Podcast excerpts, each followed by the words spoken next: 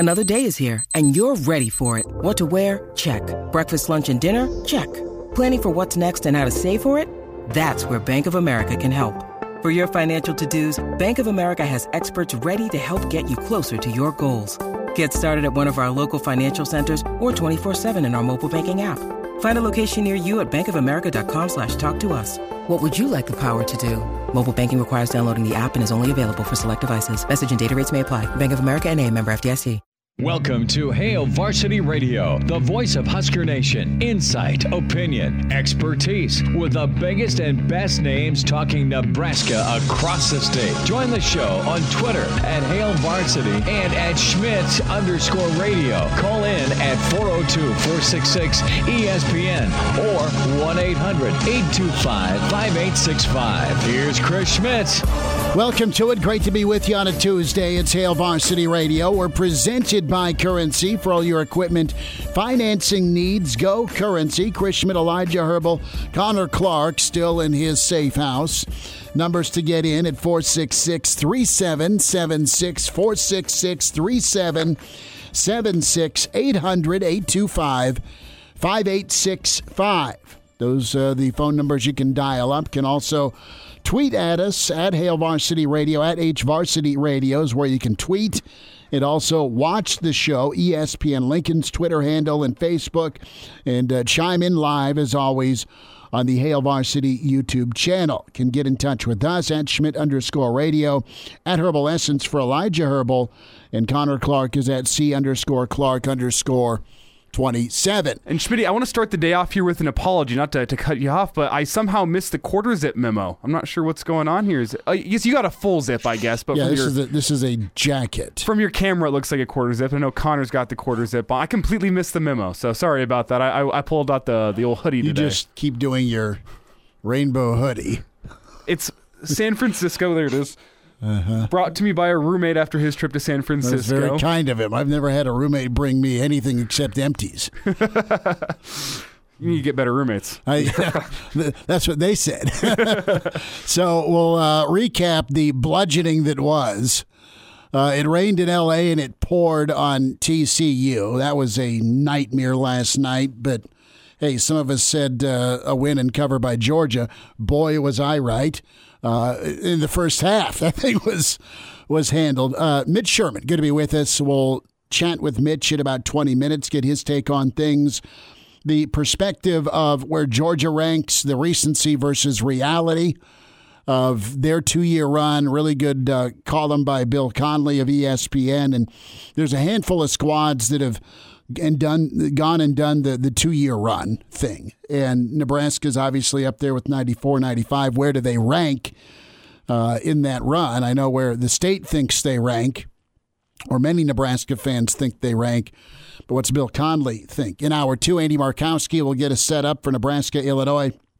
Big one for Nebraska basketball. Coach Hoiberg and company trying to protect home court. We'll hear a little bit from Fred as well, and pretty open. Uh, the uh, the number the, uh, the the show's pretty open. If you want to participate and chime in, Dion chimes in. Sounds like the latest news is Harbaugh is set to be the Broncos head coach. Uh, Elijah, are you a yang or naying that? I wouldn't be opposed. Um, I personally was on the, the Sean Payton or the Sean Payton bandwagon. There's and we'll absolutely see. No way Sean Payton goes within a thousand feet of that Denver situation. You say that, you say that, but the Walmart family's got money. That's fine. They don't have draft picks. They got money. They don't. They don't have draft picks, and Sean might lose his sanity while he's there too. Yeah, Sean, Sean Payton, name your number, name your years. You can come be the Denver Broncos head coach. You can't put a price on misery. Is that misery though? It is. If they're offering him somewhere in the range of fifteen million dollars a year. He's already made it. I mean, quite frankly, with with these coaches, it's about opportunity and, and winning and ego and championship and reckoning. Okay? That's what it is. You, you, you can only burn so many millions. I mean, you move beyond money, money at some point. And Sean Payton's a guy that I don't know that him and Russell see, Wilson would, would be a great fit. See, you, fit. You say that at some point you move past money, but then you look at the uh, the live golfers. We thought they'd move past money. It was about it was about the prestige. It's about winning the Masters. Well, no, it's not. Whenever you get enough money, eventually those dollar signs flash in your eye, and you say, "This is not wealth for me, my wife, and my kids. This is wealth for my grandkids, for my great grandkids," and and you can stow it away. And at some point, I, I'm not saying that. that Sean Payton to Denver makes the most sense for Sean Payton, but the Broncos could have made it happen. I one hundred percent believe that. I firmly believe that, even though New Orleans wanted a first-round pick. Okay, give away your first-round pick this year. Don't have Do any draft have, picks this year anyway. Yeah, anyway, yeah. Tank next year. Go try to get Caleb Williams in two years and give Sean Payton Caleb Williams. There's, there's something you can do. Go sign a free agent. Want Sean Payton, go go sign a free agent. With all that being said, I know we need to get the college football playoff. I will say I wouldn't be one hundred percent opposed to Harbaugh, but I don't quite understand the move for Harbaugh. He, I, everyone wants to be N F L. Everyone wants to be N F L. Yeah, I get he's that. over the, the move for Harbaugh is to get out of the N I L transfer deal. That's it. That's you, you, people you, are running for the hills from college football. You talk about the cap hell and the draft pick hell that the Broncos are in, but though, it's and, still not N I L, and it's still not the Ohio State deal. It's still not uh, who what eighteen-year-old is going to take his ball and go home. The N F L is Harbaugh. Scratch the itch where he's been able to return Michigan to, to dominance and prominence. Now he needs to go back to the N F L theoretically and go capture that Super Bowl, because he got San Fran to a Super Bowl. They were mm-hmm. right on the door there. Indy, as crazy as that owner is, he's familiar with him. He's played for him. He got him to an A F C championship. So now, to, to your point with Denver, money is incredible. Don't get me wrong. But quite honestly, Sean's pretty particular with his quarterback. The Saints have a say in where he goes because of their situation. And what are you going to be able to draft and build? You can go get free agents. I, I, I get it. But as far as building through the draft, that's what has been Denver. When they've been good, they've done well. With drafting, they've done well defensively. Uh, Terrell Davis comes to mind with where they were at with the offensive line way back in the day, and having the Hall of Famer of, of, of Elway. So it's it's a situation where I just don't think the fit is there, uh, or the, the interest. There's probably better options. Would Carolina be a better option? I know they don't have a quarterback situation either, but they at least have picks. Well, I just want to say here, for our listeners at home, can you tell we're already over the national championship game from yeah, last night? We, we haven't even started our conversation. We're talking other take things. Take a drink. You, we have not started with college football, right? Well, there's the Harbaugh connection back to college football there, and what, what it does to the Big Ten should he leave. Yeah, well, it, it, it and Ryan Day, as soon as he can get out and go to the N F L, I think I think that's the that's the next move for a lot of high-level college coaches. Kirby Smart is the exception because he can still run his program with an iron fist. And he has just got a pool of dudes that come play. They are reloading right now. And how often do we talk, fellas, about needing to, to groom somebody to step in on the line of scrimmage? Georgia's, you know, second line change on the defensive line, the freshman named Bear that eats lots of things. They're they're they're incredible. And they they just reloaded from eight lost draft picks a year ago. They got a four hundred year old quarterback. They got a great run game, got a great tight end. It, it it looked great, and it was enhanced because of who they were playing. I think Georgia's really good. I think Georgia, this Georgia team could beat a lot of historical teams on a given night. I just don't think that it's going to, well, it's clearly, it's it's going to go down as one of the worst teams to make a championship game ever. I mean, this is, you hate to say it about T C U because, I mean, they earned their way to the championship game, but when it came to to, to playing and, and, and matching toe-to-toe, Connor, it is straight up apples and oranges with the caliber of athlete and the depth of what you have. And, and that's... Well, I feel like you could- That's you what you have. You could tell T C U was nervous, I think, especially in that first. They they start off with a false start, and I know both teams did, but Georgia recovered extremely well from the yeah. false start. And it took a couple of drives for T C U to get on the board, and then after that, I mean, I'm going to be honest, guys, the Bulls were on, so I kind of turned that game off at halftime. Oh, totally. Just to watch them lose, too, but um, – yeah, it was just a, a a manslaughter. I mean, I did not expect it to be that bad. Uh, my prediction from yesterday looks terrible, mm-hmm. um, but we got to give Georgia a lot okay. of credit. I mean, those guys are just a bunch of dudes, and it is it is crazy. Yeah, and, and Dion makes a good point here uh, on the stream. You've gone from Bama to now the problem of, of Georgia, with the fact that they were knocking on the door. They've enjoyed the the taste of said beer, right? Will Ferrell, once it hits your lips, it tastes so good. They are, with their schedule next year, they're going to be knocking on the door of the three-peat. For this Georgia team to supplant, for me, what Nebraska's done, they're going to have to do what's not been done, and that's win three in a row. Well, it's funny how five years ago we were talking about the Alabama dominance. Man, I wish Alabama wasn't so dominant.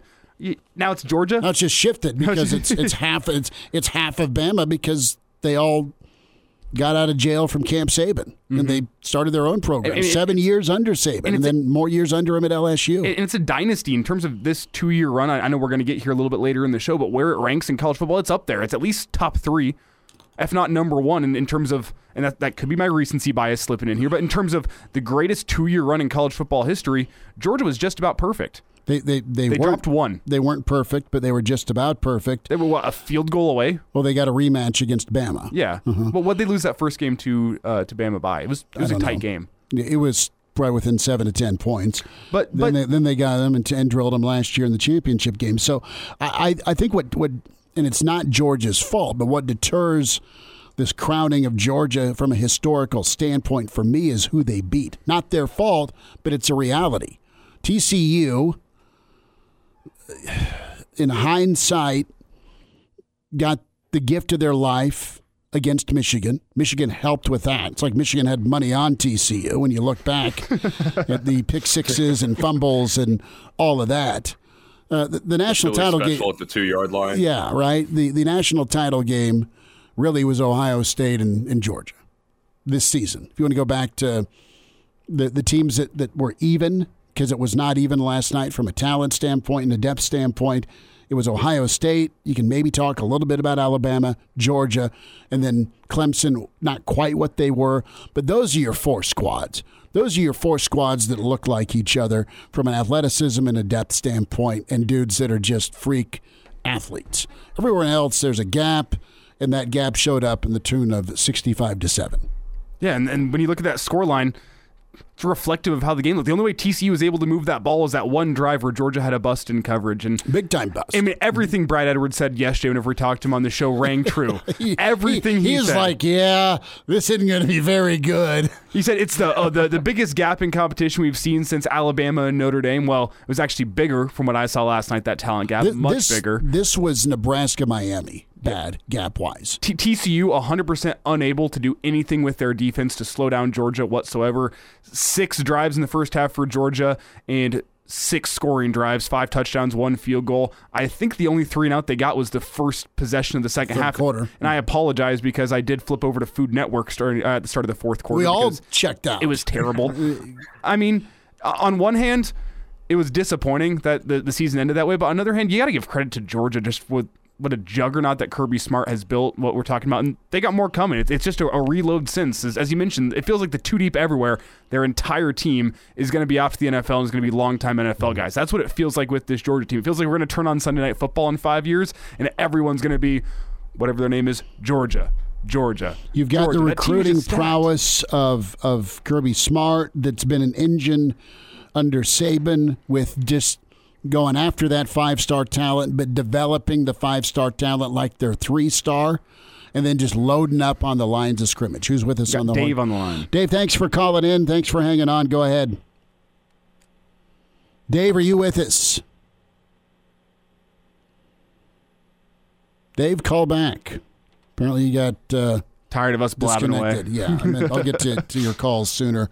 You can email Chris at hail varsity dot com. It, it is going to be a scary situation uh, with where it is now. Good, good story by Andy Staples with what is around the corner, and that is the college football playoff expanding to twelve. And if you kind of reseed these things, you're going to have you, you'll still have blowouts. Super Bowl has had blowouts. National championship games, there are blowouts, but hopefully you can weed out the haves and the haves not have-nots.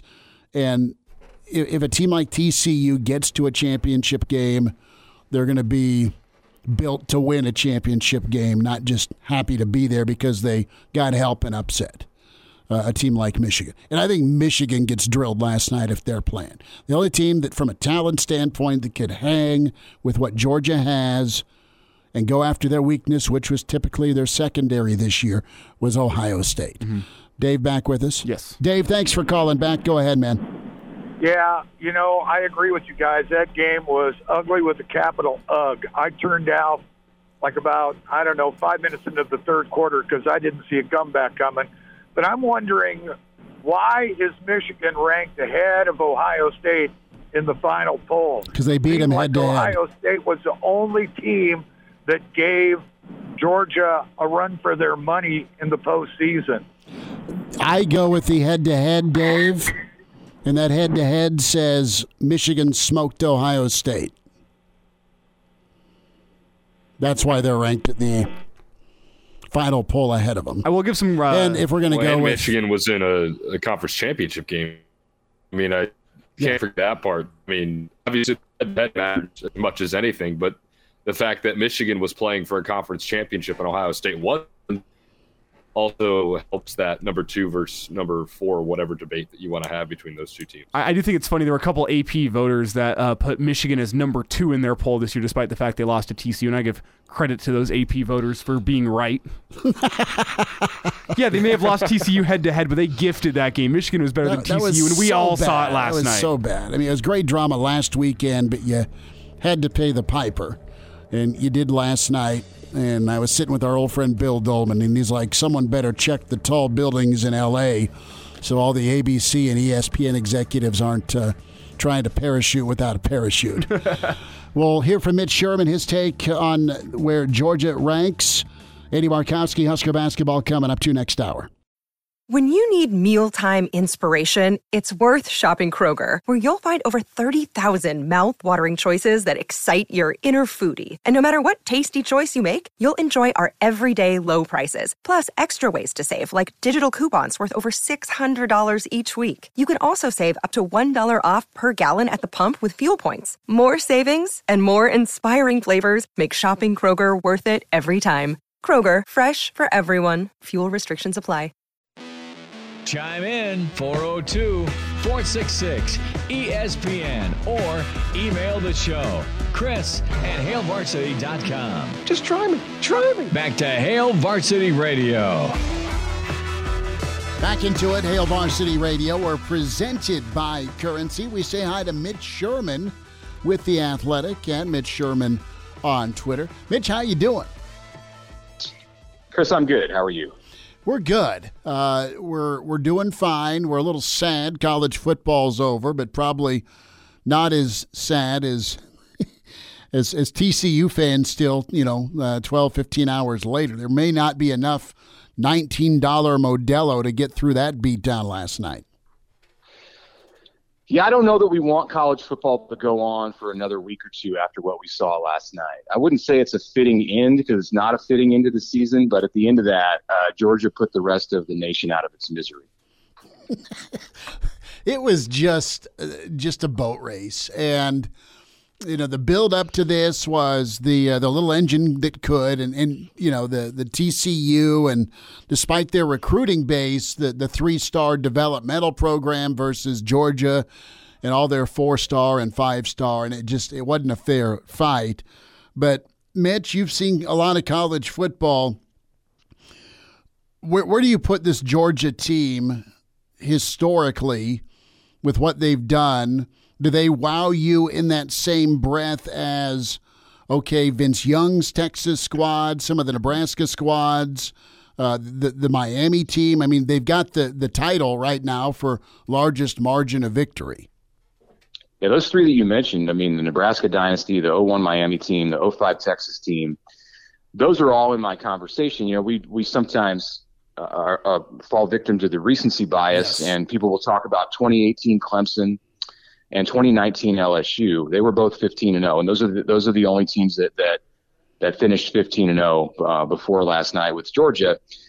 Um, you know, the last two came out of the S E C, which, uh, you know, I think is the toughest gauntlet to go through. Um, as as as strong as, you know, Nebraska's conference schedule was in the nineties and in the seventies when the Huskers won championships, um, as difficult as as things were for Texas to get through the Big twelve back in oh five, you know, I, I think we can, most people agree that what L S U and, and Georgia did in these, these last few years is a tougher run through the thing. And then to have to go through a two game postseason also is, is something different.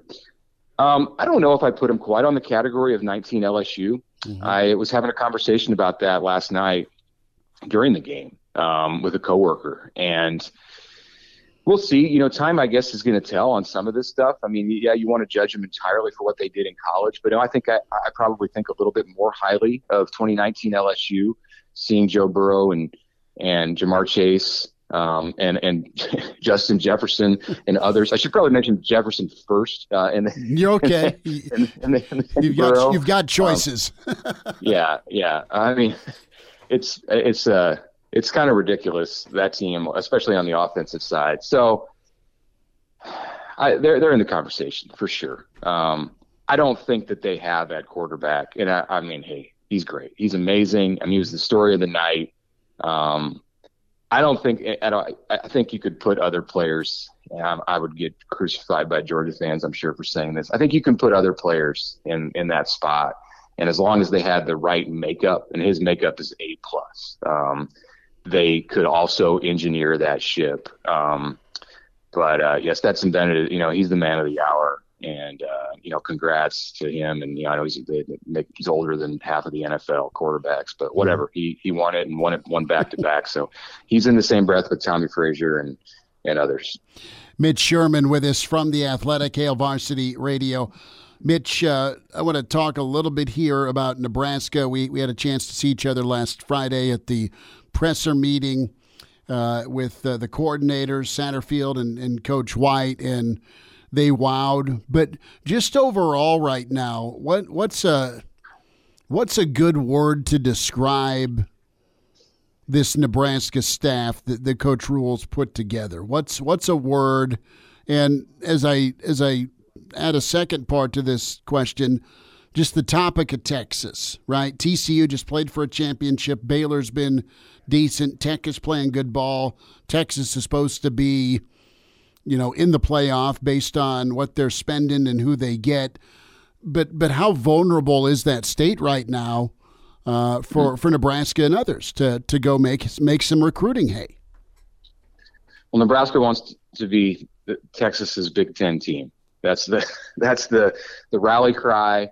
As the Husker coaches get back get back to Lincoln this week and, and head out on the road um, by the end of the week, you know, you're going to see three, maybe four Nebraska assistant coaches in the state of Texas on Friday, Thursday or Friday. I think it's Friday when the doors open back up for uh, the January um, recruiting travel as they start to work on, will continue to work on the twenty twenty-four cycle and, and, you know, maybe put a couple finishing touches on twenty twenty-three, depending on what happens in the portal portal. Nebraska got Billy Kemp, the wide receiver from Virginia, last night, which is a big addition, but he's a one-year guy. So, you know, you're looking to the future beyond twenty twenty-three and, and, you know, there's needs that, that may yet still be filled by a signee and or two in February.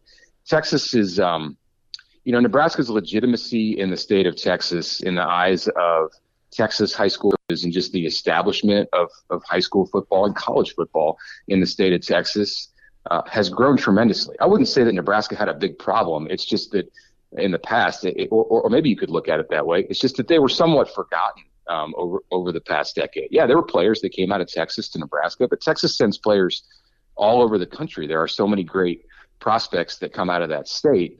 Um, with, with, with Matt Rule, because of his ties in Texas, and, and you know, he has a protege as the head coach at Texas Tech and Joey McGuire. He has Joey McGuire's son, um, soon to be announced, Garrett McGuire, on his staff, who is going to recruit in Central Texas. He's got Bob Wager, who is a legend in the state of Texas, um, just having recently stepped down at Arlington Martin, a, a power school in the Dallas-Fort Worth area.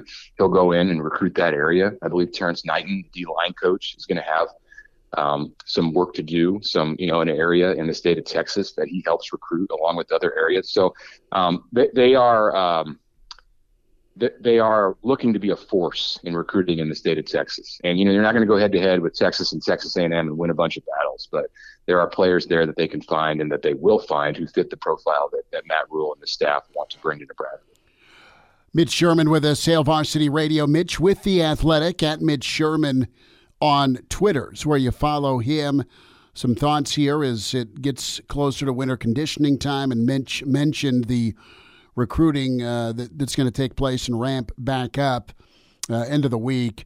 And I want to go to Dylan Raiola. Uh, social media was all over him, at least Nebraska fans, not in a negative way, but just the noticing that, hey, Dylan's at the national title game. You have uh, Nebraska and the family ties, of course, but, you know, Georgia's Georgia's been able to really kind of pick who they want at quarterback, Mitch, in the recruiting game, and uh, the the story of, of Bennett is is impressive, but he wasn't necessarily, you know, Georgia's first, second, or third choice, comparatively speaking. Uh, let's let's talk about Raiola here and and that race for for twenty twenty-four. Uh, with uh, with Nebraska being a factor in that race. Yeah, Nebraska is definitely a factor, and you know the one thing about the Raiolas is they're going to travel. Uh, you're going to see the Raiolas go go places, and that's been the case for Dylan, and it'll be the case for Dayton, his younger brother, as they progress through high school. You know, Dylan's now just halfway through. Um, uh, well, no, he'll be a senior next year, so he's he's a little over halfway through with his academic portion of it, pro- probably a, a mid-year guy. So he's got a year left of high school. He's three quarters of the way through, and, and he's been traveling uh, to, to campuses, um, to camps since after his freshman year. Um, they're going to continue to do that. You know, he's moved he's moved schools. They started in in in the Dallas area. Uh, now they're in, in Phoenix. Um, you know, he will, he'll stay at, at Chandler for, for his senior year, but this is a mobile family is what I'm saying. They've been to Nebraska many, many times. Um, of course, they've been to all kinds of other schools. So not a surprise to see the Raiolas show up at the at the national championship game and, and to see Dylan there and, you know, taking pictures uh, with, with fans. I think George is definitely a factor here. You know, until he signs with a school, uh, the, the recruiting is a crazy game. And, and um, so we'll see. You know, I, I, I like Nebraska's chances um, because of um, the passionate feelings that that family has for the University of Nebraska. It's something you can see in their body language and all over their faces when they come to Nebraska for games and take pictures on the field and walk around in pregame. And, you know, I'm not privy to the conversations that happen behind the scenes, mm-hmm. but I think the coaching transition um, and what has happened over the past two months has been extremely beneficial in the end and will continue to be beneficial for Nebraska in its pursuit of, um, of Dylan Raiola. Um, you can expect that when those doors open for recruiting again this week, that there will be a heavy presence um, that Nebraska sends to Chandler, Arizona, to check in on Dylan Raiola and um, just to be there. You know, there's limited, they're limited in the kind of contact that they can have face-to-face. You're not going to see home visits at this point or anything like that, but um, they will be there. And, and uh, you know, as will other schools, as will Georgia, as will, I'm sure, U S C and others too. Uh, but Nebraska will be, um, will be right there in the mix. And, you know, I, I think my, my suspicion is that this is going to work out well for Nebraska. Few more minutes. Mitch Sherman joins us from The Athletic, at Mitch Sherman on Twitter. Coming up here before the hour is done, uh, another segment with Mitch as we put him on hold up against a hard break. Guys, we'll react to uh, the Billy Kemp get for Nebraska, uh, the wide receiver slash punt returner, and uh, what he can bring to this off- uh, offense. Uh, interesting story on, on Jeff Sims, Nebraska's quarterback, from a national analyst with On Three. What what is Jeff Sims at quarterback? Uh, Nebraska's coaches think they know, but based on on his career and how it's gone at Georgia Tech, man, that ceiling's pretty high, uh, pretty high for him. And uh, we'll also in into hour two dive into the, the best two year runs in college football. Where does Georgia rank in reference to Nebraska ninety-four ninety-five? Uh, Bill Connelly dives in there. Tonight, not only Nebraska basketball, but Micah Makuza is going to make his announcement, sets his commitment date, and uh, that is, well, uh, around seven. So, well, you're tipping one back. Keep uh, locked into Hail Varsity's Twitter handle at uh, Hail Varsity for an update or two or or three. So that's on the way. More with Mitch Sherman. Andy Markowski going to break down Nebraska, Illinois. We'll have thoughts from Fred Hoiberg. Big, big ball game for Nebraska basketball and plenty more college football as we continue a Tuesday. It's Hail Varsity, and we're presented by Currency. Now. And now, back to Hail Varsity Radio. Back with you, it's Hail Varsity Radio. A few more minutes with Mitch Sherman from The Athletic. Mitch, you've seen this uh, recruiting side of things for a while. Does Coach Rule's staff remind you of any other staff in college football? I mean, I look at Kirby Smart in Georgia, and I know the vicinity of the talent is. Does Rule's staff remind you of another program out there? Are they their, their own unique animal when it comes to their evaluation, their ability to recruit, and then obviously just they they are grinders, they're tireless, it always being two or three steps ahead to be everywhere all the time? That's a good question. It's tough. It's tough because they haven't been together long enough for me to say that I see characteristics of this program or that program. You know, that's all a piece. Those are all pieces to a bigger puzzle that I think come together after they've been on the ground in Lincoln for months, if not years. Um, so no, I, I, you know, I, I don't see the, I, I see similarities to different places, but I don't see like an entire, I, I can't make a comparison to, to from one staff and say this is like Nebraska. They're they're still, you know, officially putting this thing together. You know, we'll get an announcement this week on on Wager and, and on on Garrett McGuire um, and on Rob Dvorak as the as the linebackers coach. You know, those guys are in the in the fold now. The, the latter two of those are done with their um, with their seasons in, in Carolina, and, and they'll they'll be announced very soon. But Um, you know, until then, it's still officially just seven seven assistant coaches and Matt Rule and,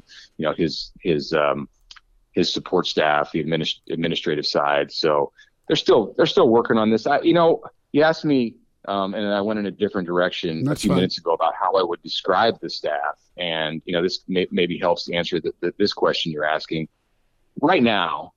And, and they haven't had time to go in a different direction, but, but, although I've seen it. I've, I've seen it go in a different direction. Um, so they have had time. Right now I see um, a very functional, and that, that's maybe not the most complimentary complimentary word. Um, it's not. It's it's.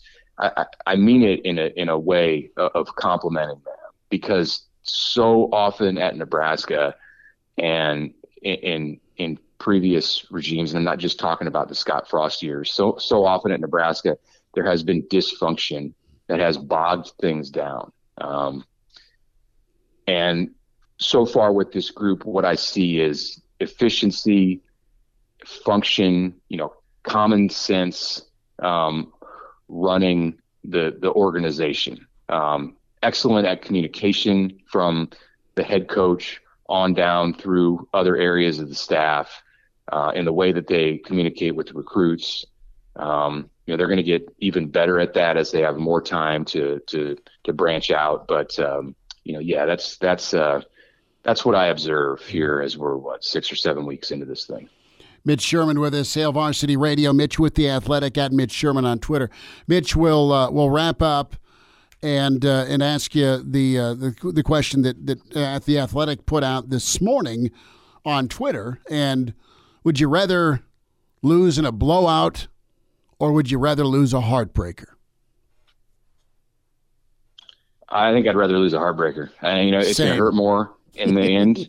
Um, but if I'm T C U and I wake up this morning, yeah, I th- I'd rather go down thirty-five thirty-four than sixty-five to seven. Um, that's a that's a fairly easy one to answer.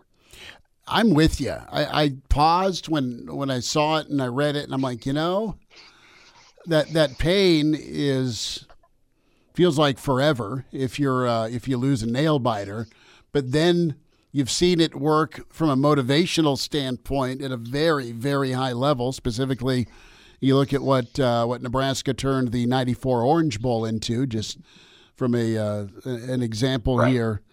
And, right. and then, but listen, I mean, there, he went into twenty, two thousand two, I should say, post Miami's drubbing, you know, drubbing of you, and it just it went bad to worse. So I do, yeah, I do think it's it's um it's easier, or it's it's it makes more sense to be able to find great motivation and build on a close loss than it does to build on something. It's hard to build off of last night if you're T C U. I mean, it didn't ruin their season by any means, but it's a that's one that you kind of have to just forget. Yeah, you just walk away from and just never to be referenced again, right? Mitch Sherman with us from The Athletic. Mitch, we'll talk again next week. Always uh, appreciate checking in with you. Thanks for the time today. Okay, thanks a lot, Chris. Thanks to Mitch Sherman, an extended chat with him on Hail Varsity Radio, at Mitch Sherman on Twitter. As uh, Chris Schmidt, Elijah Herbal, Connor Clark, Clark we get, get back, back at, it. at it. Was that me? It's fixed now. We got it. Okay. All right. Oh, I'm not sure where Connor just went, though. Connor has disappeared. Connor threw his computer out the, uh, the the the window. So we ended with Mitch asking, is it better to get blown out or lose a heartbreaker? And while those heartbreak losses can absolutely eat away at you and tear away at you, I'm going to echo what I just said. It it that that pain can be turned into fuel. And With with the blowout loss, specifically in T C U's case, T C U woke up this morning and just said, what the hell just ran us over? And while there'll be a new team, a different team next year with the same goal, get back to the playoff, win a conference title, uh, what what can you learn other than, man, from a staff standpoint, we better recruit better? Well, easier said than done. Or, or do, do they wake up and, and wonder how they squandered such a season? And I don't want to say it ruins their season, but whenever you look back in ten years, you're going to look back at this game, and you're not going to remember, oh, man, T C U had a great year that year. They they beat Oklahoma real bad. They they went to the Big twelve championship game and lost to Kansas State. But you're going to remember that they got absolutely steamrolled by Georgia in the championship in game. In historical fashion. In historical fashion. That's what you're going to remember from T C U. And while it's nice to say, you know what, this doesn't take away from the season that they had, it kind of does. Sure. It kind of takes away it's, from the season. It's the last impression. No one is going to remember any of the regular season games from this T C U squad. Unless you're a T C U fan. Some of them are going to remember the moments, but what you're going to look back on and say, man, that T C U team didn't deserve to get into that championship game despite the fact they beat Michigan, and they were beat in historic fashion by the, the best team in the country, Georgia. You're going to remember T C U as the doormat.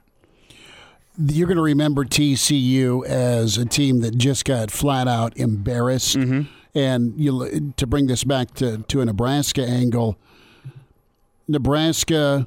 What do you remember about two thousand one? Both of you guys remember probably zero. But from a Nebraska fan base standpoint, yeah, it was kind of funny to get in over Colorado for the championship game, the Rose Bowl game.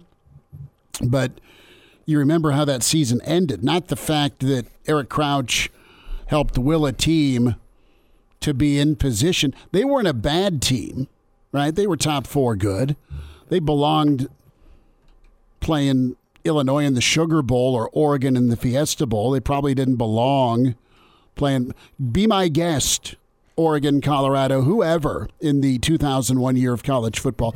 You go play that Miami team and see if you can still walk after the game. And that kind of gets to my point is, what are the, Nebraska fans are going to remember moments from that two thousand one season, yes. Yeah. But the overarching college football... The final two. two yeah, games. The, the, the average fan from around the country is going to look back at that season and go...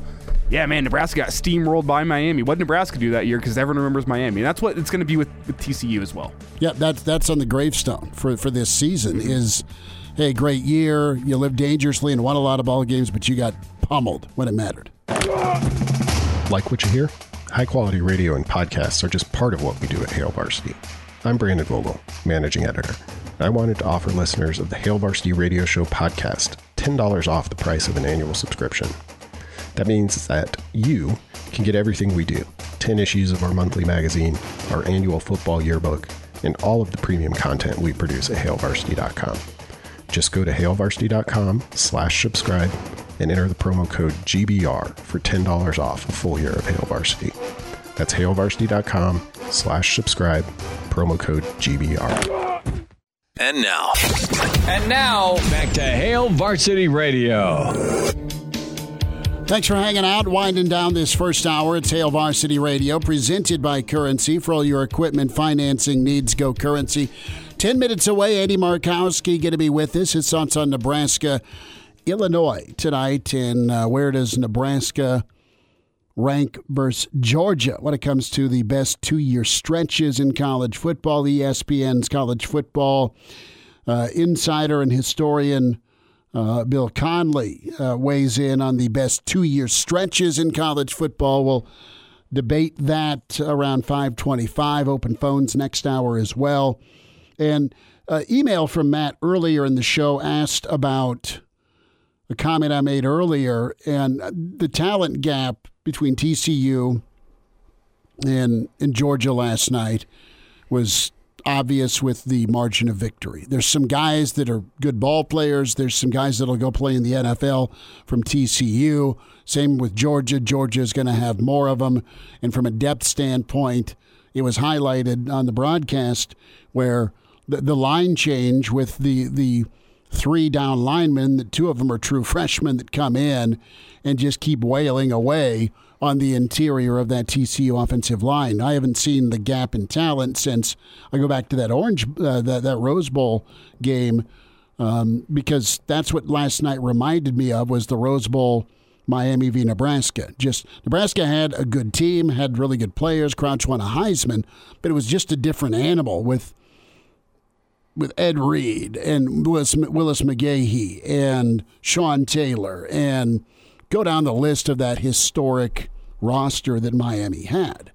It was a knife and a gunfight is what it was back in the Rose Bowl, and that's what it was last night with uh, with Georgia versus T C U. Yeah, and when you say Georgia's the more talented team across the board, it doesn't necessarily mean that all twenty-two starters are better than all T C U's twenty-two starters whenever you line them up like for like. But when you say across the board, it's pretty damn close. It's mm-hmm. nineteen, twenty guys that Georgia put on the field last night, their starters. You would put across the, the, the guy from T C U across them, you'd say, you know what, Georgia wins this one. Al- almost all the way across the board, the exceptions being uh, maybe Max Duggan over Stetson Bennett. That one seemed like a wash last night. Based on the season that they had, I'd take Max Duggan, but then based on what I saw last night, I'd take Stetson Bennett. And quarterback gets helped out by the talent around him, so I think you have to take that into account with Stetson Bennett. And then you go with uh, Stetson. And Max is incredible.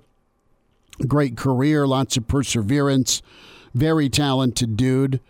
And you, you flip-flop him. And I think you, you probably, you, you, you trade helmets, you're going to get a similar result.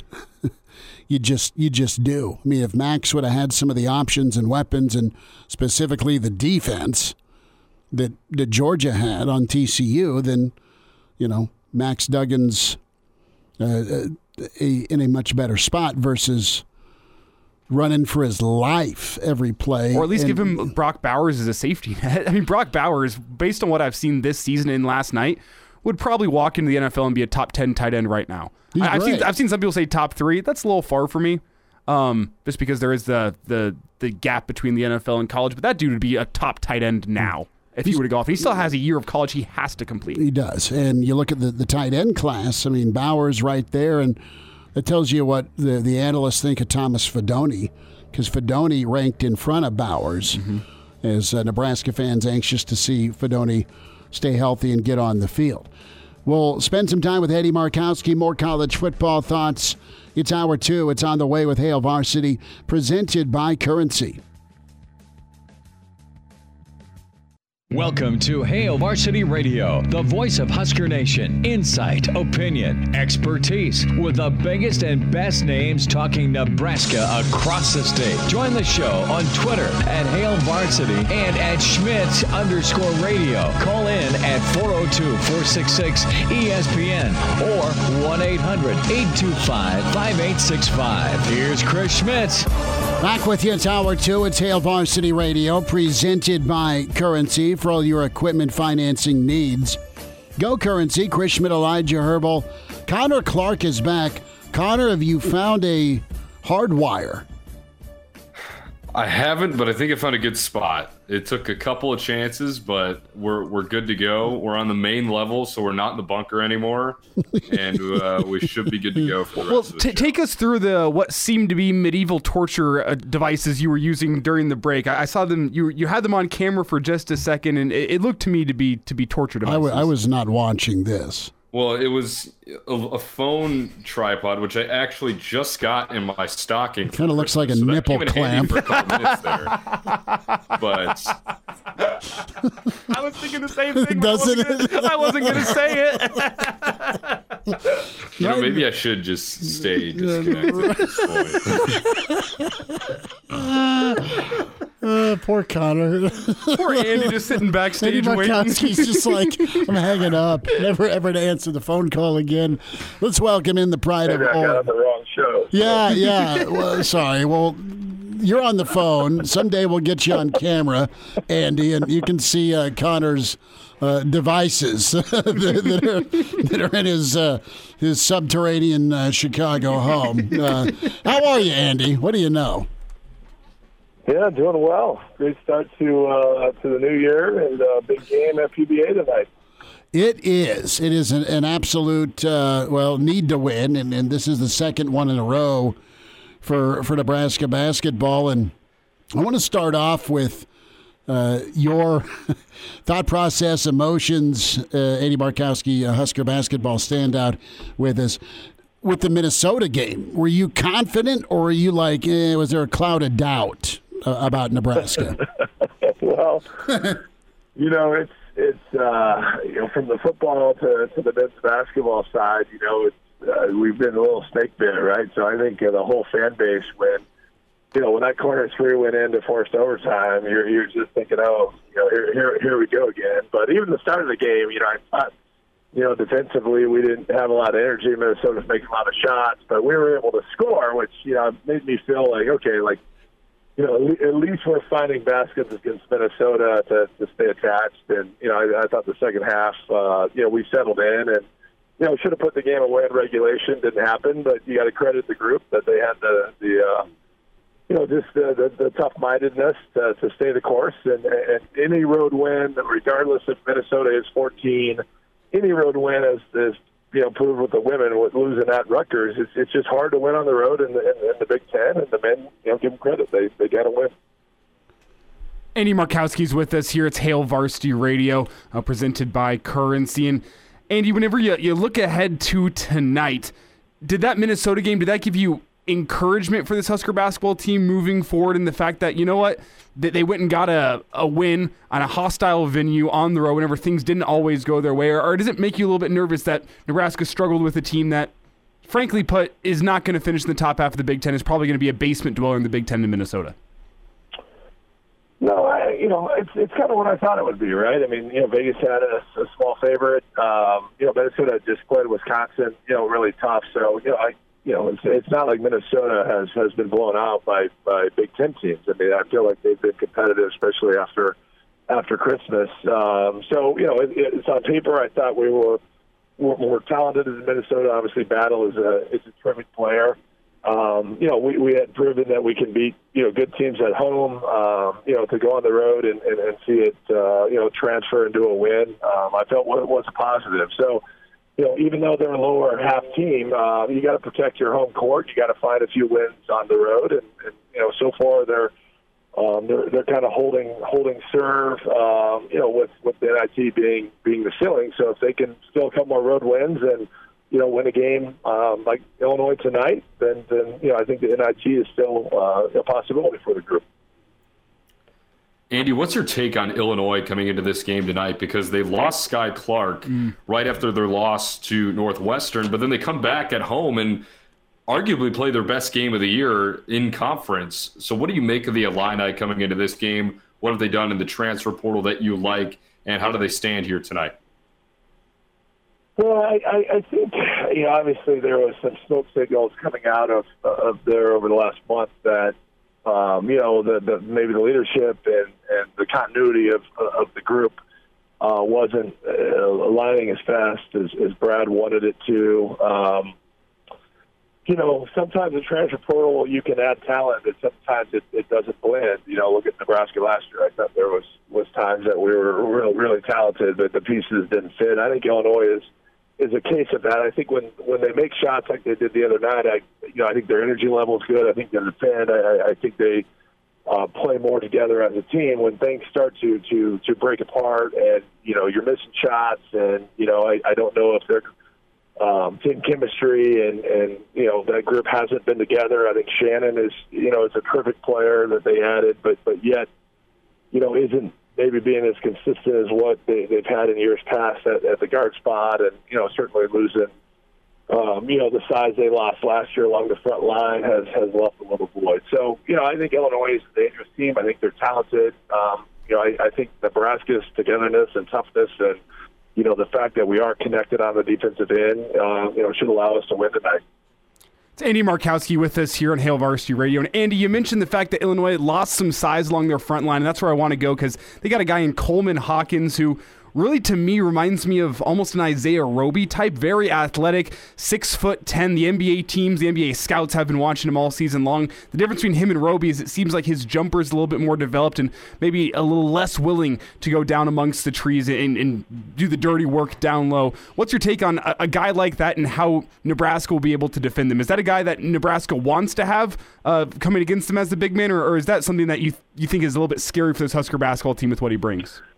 Yeah, I think Gary uh, is, is a really good match there. I think Gary's going to bring some, some physicality, and you know, even if, if they slide him to the five, I think Walker's pretty mobile. So I, I'm comfortable with that match. But you know, you kind of described it. They they went from you know probably being one of the most physical teams in, in the Big Ten a year ago. Uh, you know, just top court man to man.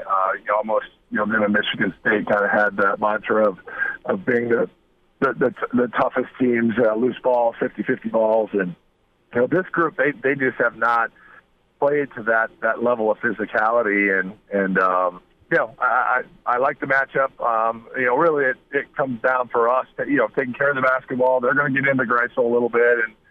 And and if, uh, you know, if he, if he can handle it, if he can get us into offense, uh, and then, it, you know, if we can, can make some open threes, um, you know, I think Wilhelm has, has really helped us. Uh, you know, he's he's came in and, and allowed us to, to stretch at another spot. I, I think he's two out of his last, you know, four or five threes. So, you know, that that is what they need him to do, be able to shoot it from, from another spot outside of just their two guard with Wilcher and Tominaga. Um, but defensively, I, I think we can guard them. I mean, you know, Shannon's a terrific player. He's capable of going to get, you know, twenty, but um, – you know, I, I think our wing matchups are good. I like our four matchup. I, I think it's uh, you know it's a game that on on paper, um, if if we can you know get off to a good start, I think Fred said that the other day. I mean, you know, Illinois still has some question marks about how good they are. So if we get off to a good start, make them play from behind. You know, P B A is a tough place to play. It should be a fun night. Andy, when when U C L A has been on it and and they they hung seventy-nine against Wisconsin, Northwestern's proving to be not a slouch, so more and more teams in league have lost to Northwestern, even though it's a rivalry. They've won at Texas. They beat U C L A early this year and had tight games against Maryland and just a nine-point loss to Virginia. When when Illinois won, uh, and tonight's going to be a tough environment for them, what's what's been the reason? What what is their identity with Illinois uh, when it comes to some of these signature wins they've had, but also wins that, that Vegas says they should be able to go eke out on the road? They're they're they're minus four and a half tonight. Yeah, I, I've you know I've not watched you know all those games, but just looking at the box scores, when they when they've shot it, they've played with you know with a better uh, an energy. They they've been able to handle you know some of that adversity. When they haven't shot it is, is where they've they've really struggled from a leadership standpoint. You know, they've had some scoring droughts. So, you know, Nebraska's going to have to do a good job. You know, Michigan State, you know, shot it well, uh, and then Minnesota got off to a good start. So, you know, we have to make sure that that we're defending. Uh, you know, we're we're, we're we're helping a lot, but you know, we're athletic enough to kind of extra cover the backside, run people off the three-point line. So, yeah, I, I think if. If they make eight, nine threes to our two or three threes, we're going to have a hard time tonight. But you know, if we could make five or six or seven, which you know is kind of our ceiling um, as a three-point shooting team, but but keep them in that same range, um, you know, I think that gives us our best chance to win. And and when they have shot it well, um, you know, they've they've played harder, and, and you know, I think you know Brad has made comments on that, that their energy and effort is not consistent, and, and when that happens, you know, you win some big games and then lose some that maybe you should have won. Andy Markowski is with us on Hail Varsity Radio. Tonight, Derek Walker, obviously going to be a big factor for the Huskers, as he has been ever since returning from his illness at the beginning of the year. What does his stat line need to look like tonight in order for the Huskers to come out on top? Yeah, the, the same. I, I think, uh, uh, you know, his, his assist um, uh, total is, is, is what I look at. The, the games that he has to have eight, nine assists are, are trying to run offense is a little scary for us. That means our guards aren't able to, to create, or maybe Sam's not able to, to, to take advantage of, of his point guard matchup. So I, I like Derek kind of in that twelve to fourteen point range with, you know, seven or eight rebounds and, and kind of four or five assists. If, if we're having to, to constantly get him the basketball in the middle of the floor to create shots for, for, for other, uh, you know, for our, Uh, shooters and, and our and our wing players, that's not a, a great recipe. I think Minnesota, um, you know, they they liked his matchup, but but he also had eight or nine assists because our guards really weren't doing a lot to create offense. So, you know, as much as I'd love to see him get a triple double, um, if he's getting up with an assist, that means Fred's being way too dependent on him being the focal point of, of distributing in the offense. And you know, I think he's better as a scorer and a rebounder, and, and, and let the guards make some plays as well. Andy, that leads into my next thought, and that is, who's the wingman tonight uh, against Minnesota? Nebraska had uh, pretty balanced scoring with uh, Walker taking over in overtime. Who else, along with Walker, needs to get it done tonight? I know um, there, there's some obvious names, but but who are you confident in tonight? Yeah, well, good question. I, I, I love Vandemel. He, he's a tough kid. I, I think for this team to, to, to get to the N I T, he's got to start scoring more. Um, you know, he gets out in transition and finds a layup, but I, you know, some of those pull-ups and threes, I think he's capable of making. Um, you know, Wilcher and Tominaga just struggle getting their own shot. I think Vandemel is capable of going to get a basket, um, but he's going to have his hands full. You know, I think Shannon is a, is a great two-way player, so. You know, it comes back to, to Wilcher and, and Tominaga as, as being, you know, they're kind of one for one at that two guard. You know, they've got to make, uh, you know, open shots when, when, when they get the opportunity, because, you know, Gary is is in that eight to eight range, um, and, and then Wilhelm is providing him a little bit of offense. So, you know, it's kind of a long-winded answer, Chris, but I, I think Vandemel really needs to be a twelve to fourteen point scorer. Uh, for, for this team to grow and, and, you know, have a chance to win games like tonight, or, or, or go on the road and beat teams in the middle of the pack in the Big Ten. Andy Markowski's with us here. It's Hail Varsity Radio. And, Andy, let's flip it over to the women here with the last about two minutes we have left. And they got a tough stretch upcoming. Three of their next five coming against opponents ranked in the top twenty-five. But they started off tomorrow night with Penn State, a game that uh, I, I don't want to call it winnable, but I, I think the Huskers uh, should go into this one feeling confident.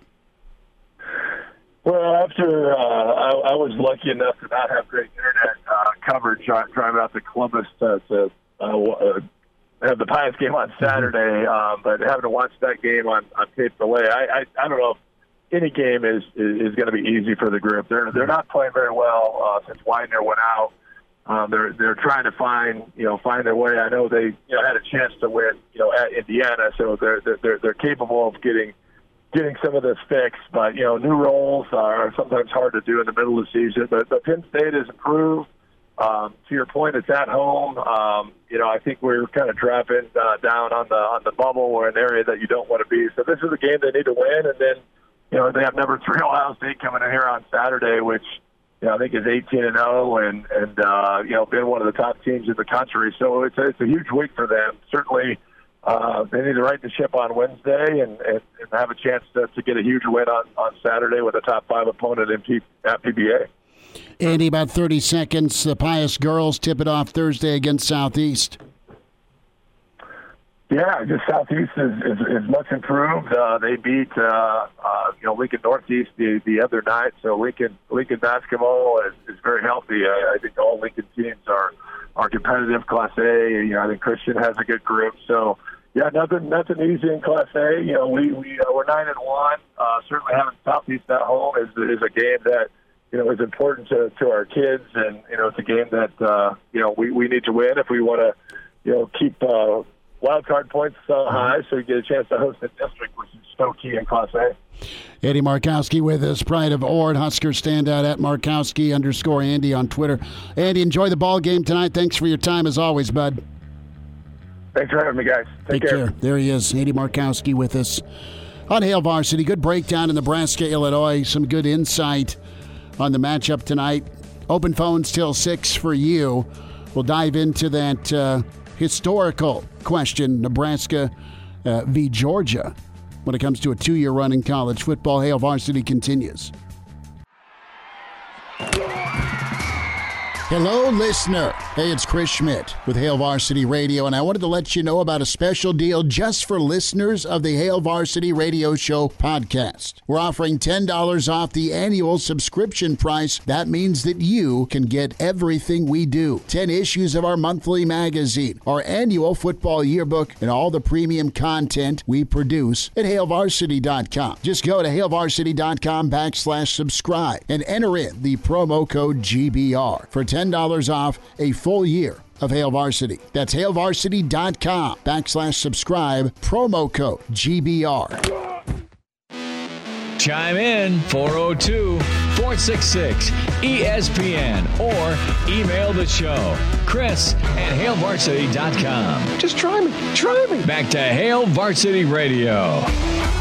Thanks to Andy Markowski. Podcast is up from Mitch Sherman and also Andy Markowski. That'll be ready for you. Spotify, iTunes, Google Play. You can do the whole show or different segments of the show at your convenience. Spotify, iTunes, Google Play, Hail Varsity Radio. Also the full show and video on the Hail Varsity YouTube channel. Chris Schmidt, Elijah Herbel, Connor Clark. Open phones till six here at four six six, three seven seven six, eight hundred, eight two five, five eight six five. Let me ask you this. Are you insulted when you hear this Georgia team being considered the greatest of all time?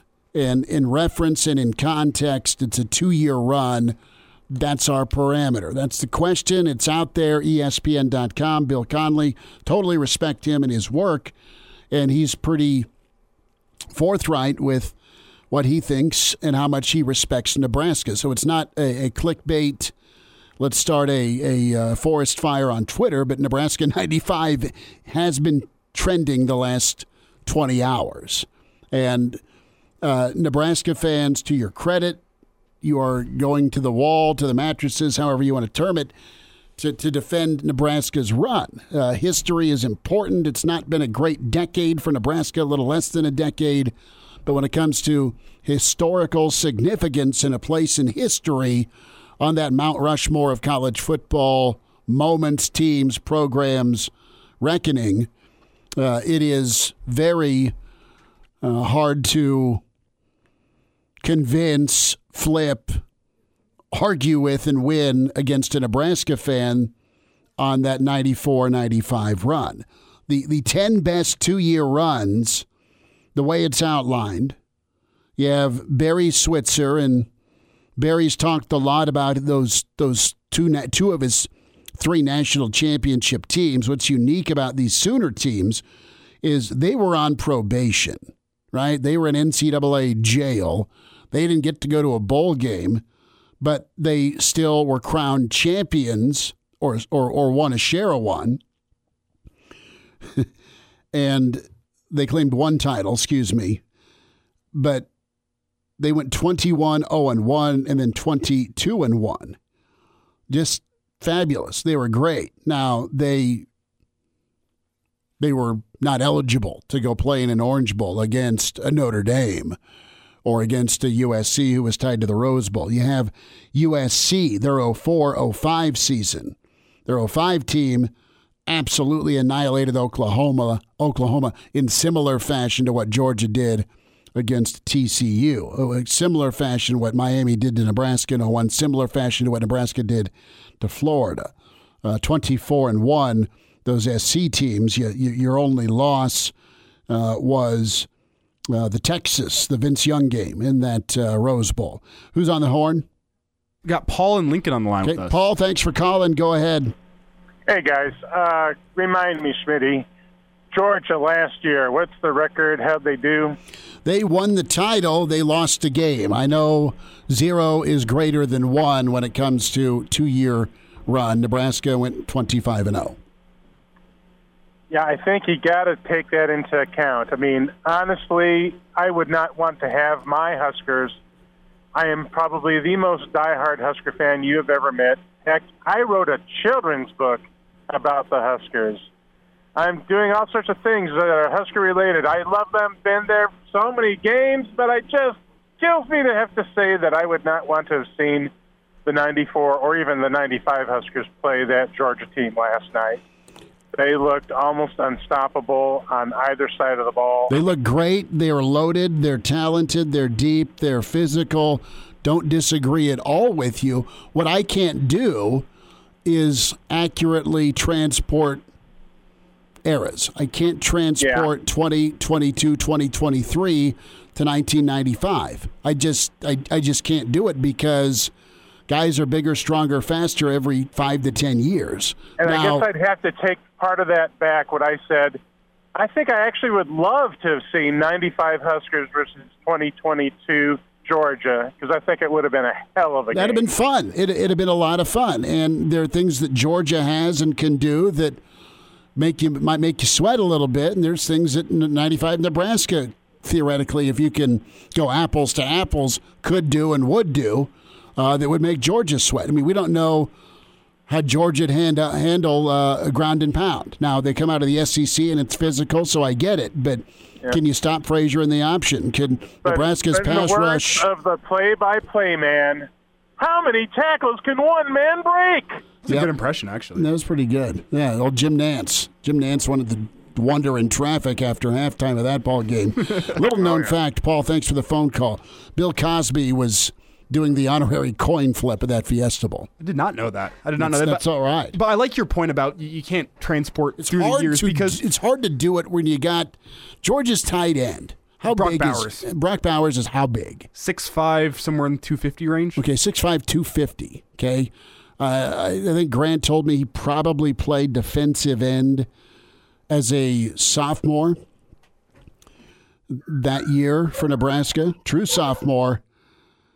He might have been two forty-five, two fifty, six five, six six. So that's that's a fair comp, a defensive end versus a tight end. But the counterpoint is whenever I look at Georgia's secondary last night, do I see any of them tackling Tommy Frazier with success? Probably not. So it comes down to Nebraska's offensive line. Well, going can Georgia the, stop the option? I mean, there's there, there's, there's mismatches in uh, on both sides for both teams here, and it's because you're trying to go play a football team that was around twenty-five years ago, but I mean, in terms of mismatches, I, I don't know. Sh- sure, I see anybody beating that twenty nineteen L S U team with Joe Burrow, Ja'Marr Chase, and Justin Jefferson offensively. Like, so I mean, well, but yeah, I think you have to separate the team a little bit from whenever you're talking about a two-year run. I think you got to look at what they did during their their run, and what what sticks out to me is Nebraska. You you're not going to convince me that Nebraska's task in ninety-four, the ninety-five Orange Bowl, wasn't the toughest assignment to go in in Miami at night, period, mm-hmm. against Warren Sapp, against Trey Lewis, against a slew of N F L guys. And it's not just go in in the Orange Bowl at night. It's go in in the Orange Bowl at night at a place that's given you P T S D for the last five years, five bowl games. Decade, quite frankly. That's that's the icing. The fact they're unbeaten is the math. The fact that they went and beat that Miami team and then followed up and annihilated a Florida team that went on to win the national championship team a year later, win, win a national championship a year later. And Nebraska's victories and margin of victory against ranked teams, against four top ten teams, against a really good era of Colorado football, Uh, taking down your your sun, sunshine state champion in Florida or Miami. That's the kicker. I know I'm from here. I know I've grown up going and watching and covering, but that to me is your is your differentiator. I know that uh, that Georgia beat L S U, okay, in the conference championship game. I know they survived Ohio State, and God love you for doing it because that's a good Ohio State team. I know they thrashed Oregon to start the year. They still didn't get to face Bama this year, though. Did they? No. They didn't play Alabama. Mm-mm. So, they're, they're, and that that's not their fault. It's just it's just part of the math I'm doing here. How Nebraska, they won't play Alabama next year either. No, I know. Michigan and, and Georgia got a cakewalk into it. Guys, that's where I'm at with this. I, I can't accurately take yesterday and get in the DeLorean and go back. I can tell you what I think, and I think a, a pound ground and pound rush option offense is a pain in the ass for anybody to stop in any era.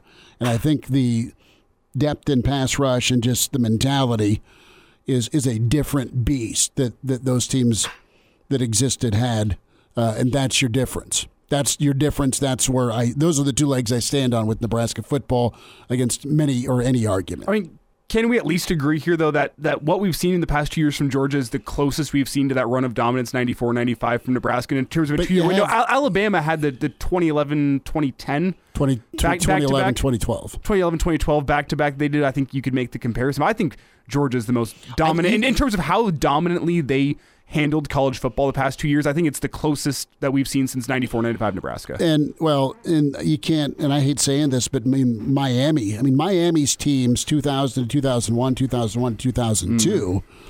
I mean, they're they're bulletproof. They are incredible. I mean, that's the game I'd love to see, is ninety-five Nebraska versus oh one Miami. I mean, give me that. Who's on the horn? We got Chris on the line. Chris, thanks for calling. Go ahead.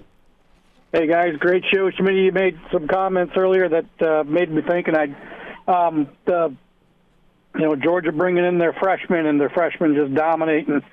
You know, if you watched uh, the playoffs the last five years, you see that quite a bit. These awesome teams that go to the playoffs and even dominate and win national championships, they're they play their freshmen. They have freshmen um, that they trust playing. I think that's the difference, and you have a handful of freshmen that are given key snaps and big snaps, but they're ready for it. Now, last year, Henderson for Ohio State, um, you know, and, and big-time running back, yeah. Um, yeah, exactly. And and, you, and it's Clemson's had wide receivers that got quite a bit of playing time as freshmen. And we don't do that at Nebraska well, very much anymore. I don't have. You know, I'm not talking have, about your rank and file two and three star guys. You don't have when the same four star, five star guy goes someplace. They don't want to. If they see that that previously four star, five star guys just sat on their butts, you know, they're not going to be excited to go there. Well, I think you also have to look and at the, the, the guys around these have, freshmen that you, these high-level You don't, you don't have the have. same level of guy. Well, it's in like, Nebraska, it's, you haven't for the last If, if you throw in a freshman into the secondary at Georgia, we've, there's going to be four- and five-year guys around them. We've had receivers that just get lost. Dude, they may be on paper. You know, four, they may be I four-star. Mean, Tyson Lindsey has been playing great for Oregon State for, what, nine years now? I mean, he had a heck of a year this year. He's throwing touchdown passes. You know, that that's um, great, but you still got to do what you're told and do what you're asked to do, and, and, and you don't always get that because of your retention issue. And it should also be noted that who was so, better than Tyshawn Lindsey? Well, you know, his, we his, freshman year, his, his, his freshman, freshman year, his freshman year, he didn't do a damn thing except fumble the football on kick returns. You have to look at some some guys are four and five stars because of potential, and some are four and five stars because of who they are. And typically, whenever you're the Georgias and the Alabamas of the world, you can pick up the four and five stars that are four and five stars because they're ready now. And other they're guys not missing on their four and five stars. That's a great point. And then whenever, and whenever they and then whenever they throw them in, well, they, they throw them in with guys that are four and five year starters in the S E C. That, you know what, if the freshman makes a mistake, the four and five year starter next to him can go and, and clean some Chris, things up. Chris, thanks for the phone call, bud. Appreciate you dialing up. I don't discount him saying let's play the young studs, but you've got to have your young studs ready to go. They've got to be up to par. And then the situation's yeah. got to be right. We got a hard break. We'll take more of your calls. We'll continue this discussion. Connor wants your thoughts. Also wants your thoughts at four six six, three seven seven six. It's Hail Varsity. And now, back to Hail Varsity Radio. Thanks for spending time. Hail Varsity presented by Currency. Chris Schmidt, Elijah Herbal, Connor Clark.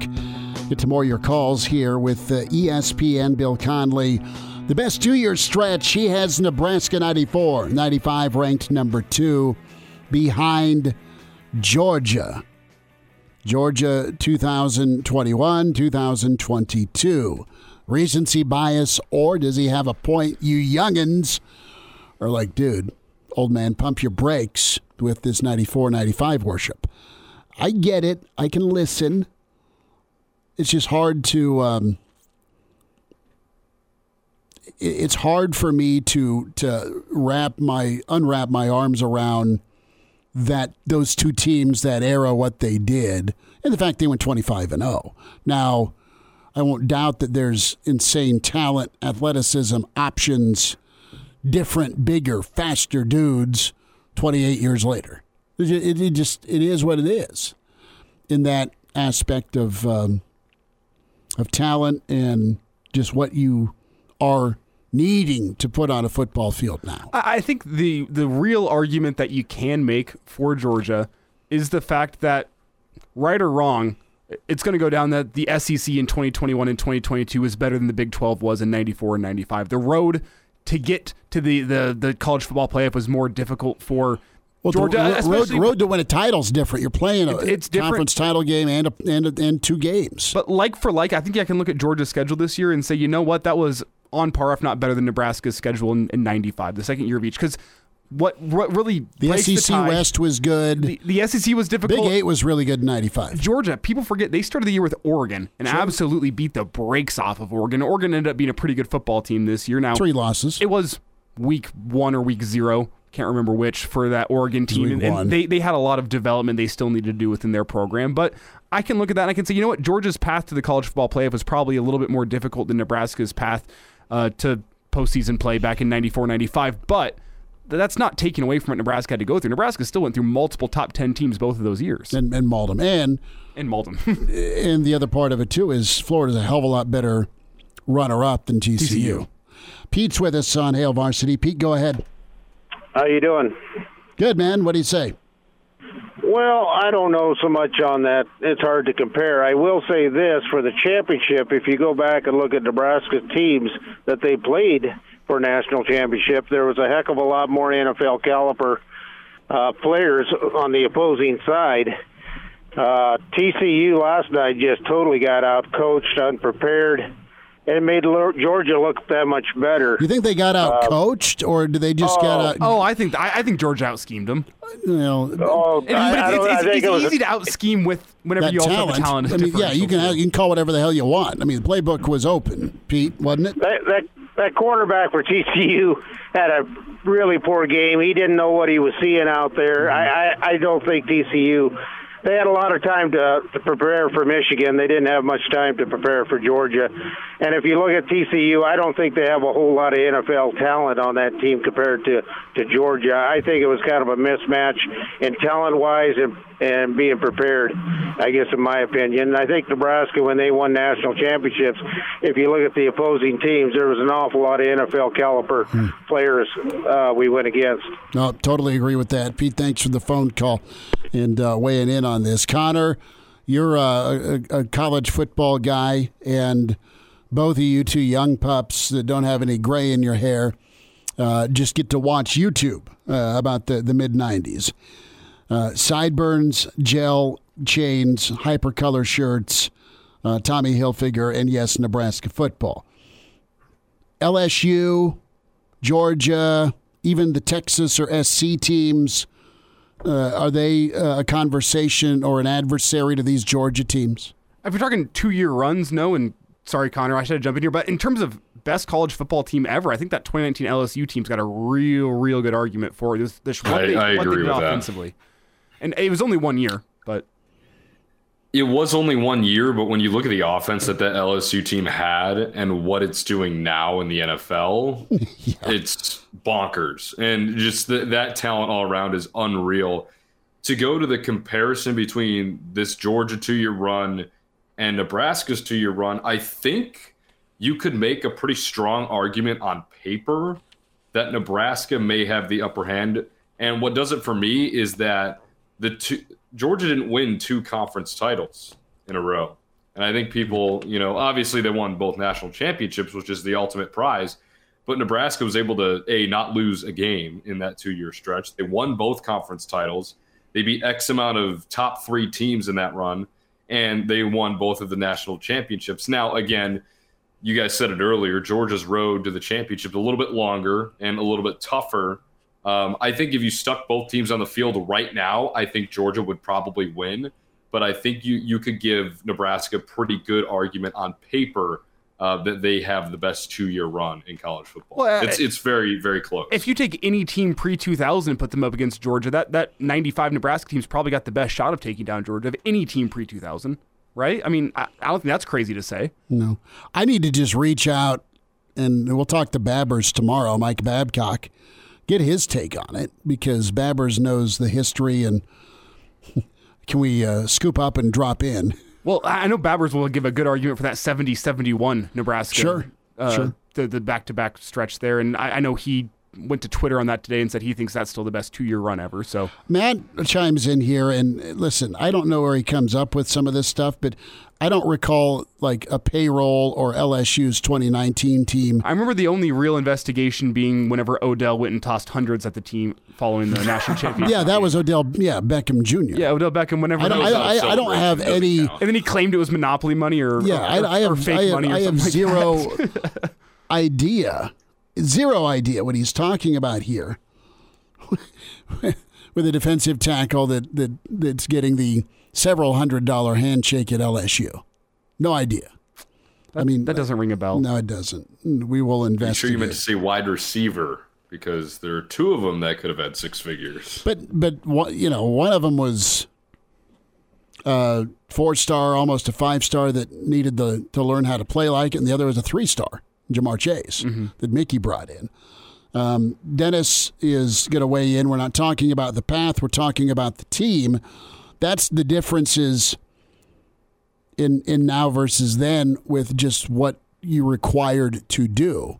While you had to play an extra game at a playoff, if you're Georgia, you also didn't have to play a conference championship game because you didn't you didn't win the. Um, re- remind me here, did Georgia, Georgia lost? They lost, they lost in the S E C champion. They, they they had to play a conference championship game. They lost and then got to rematch right with Bama a year ago. Correct. So yeah. it didn't it didn't knock them out. You lost your conference title game, you get knocked out. ninety-six Nebraska, they don't screw up against Texas, is playing for a third straight. Or, so there's that. Uh, Brian is wondering about Chris's phone call. Uh, who's the delusional caller talking about four- and five-star recruits? Someone call the institution. Well, no, I don't, I don't think we should call them delusional, because no, it, it I, is fair to, to look across the college football landscape and say, why are their freshmen getting significant snaps at these other places and it's not happening at Nebraska? And I think it comes down to A, recruiting misses, and B, the talent that you have on the field around the freshmen. If Nebraska has talent on the field, I think mm-hmm. you'd feel more comfortable. You absolutely can drop place. them in. Yeah. But what's the level of talent? How how college ready are they? Mm-hmm. And that's that's just it. I mean, we had a guy in Ernest Hausman this year go make significant plays for Nebraska. That's the vision. A guy that, as the season goes on, gets better and gets a bigger role. Hail Varsity winds down next. Miss us? Come here, brother. Give me a hug. Bring it in for the real thing. We're on call for you. Catch the podcast at hail varsity dot com, the E S P N Lincoln app, or download them on iTunes. Saddle up, partner. Back to Hail Varsity Radio. Good stuff today. Get the podcast, Spotify, iTunes, Google Play. Uh, fun debate and sound quasi-civil discussion here on ninety-four ninety-five Nebraska v. Georgia, and appreciate your input and phone calls. Uh, interesting uh, with uh, Matt's email. He reminded me that with instant replay, Nebraska does have three championships in a row.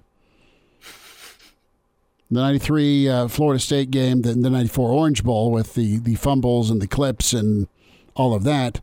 Uh, then presumably uh, you still beat Miami in Miami, and then uh, you beat Florida. So you have your Florida sweep. Well, we'll see if Georgia can do it, because they got an easy path to the college football playoff. And I don't want to say back-to-back-to-back is a shoo-in, but with that schedule, they're well on their way to another college football playoff next season. I think you can already pencil that one in as being one of your four teams. Well, we'll, so. we'll finally get Georgia-Michigan, assuming Harbaugh doesn't head off to donkey land. We'll see about that.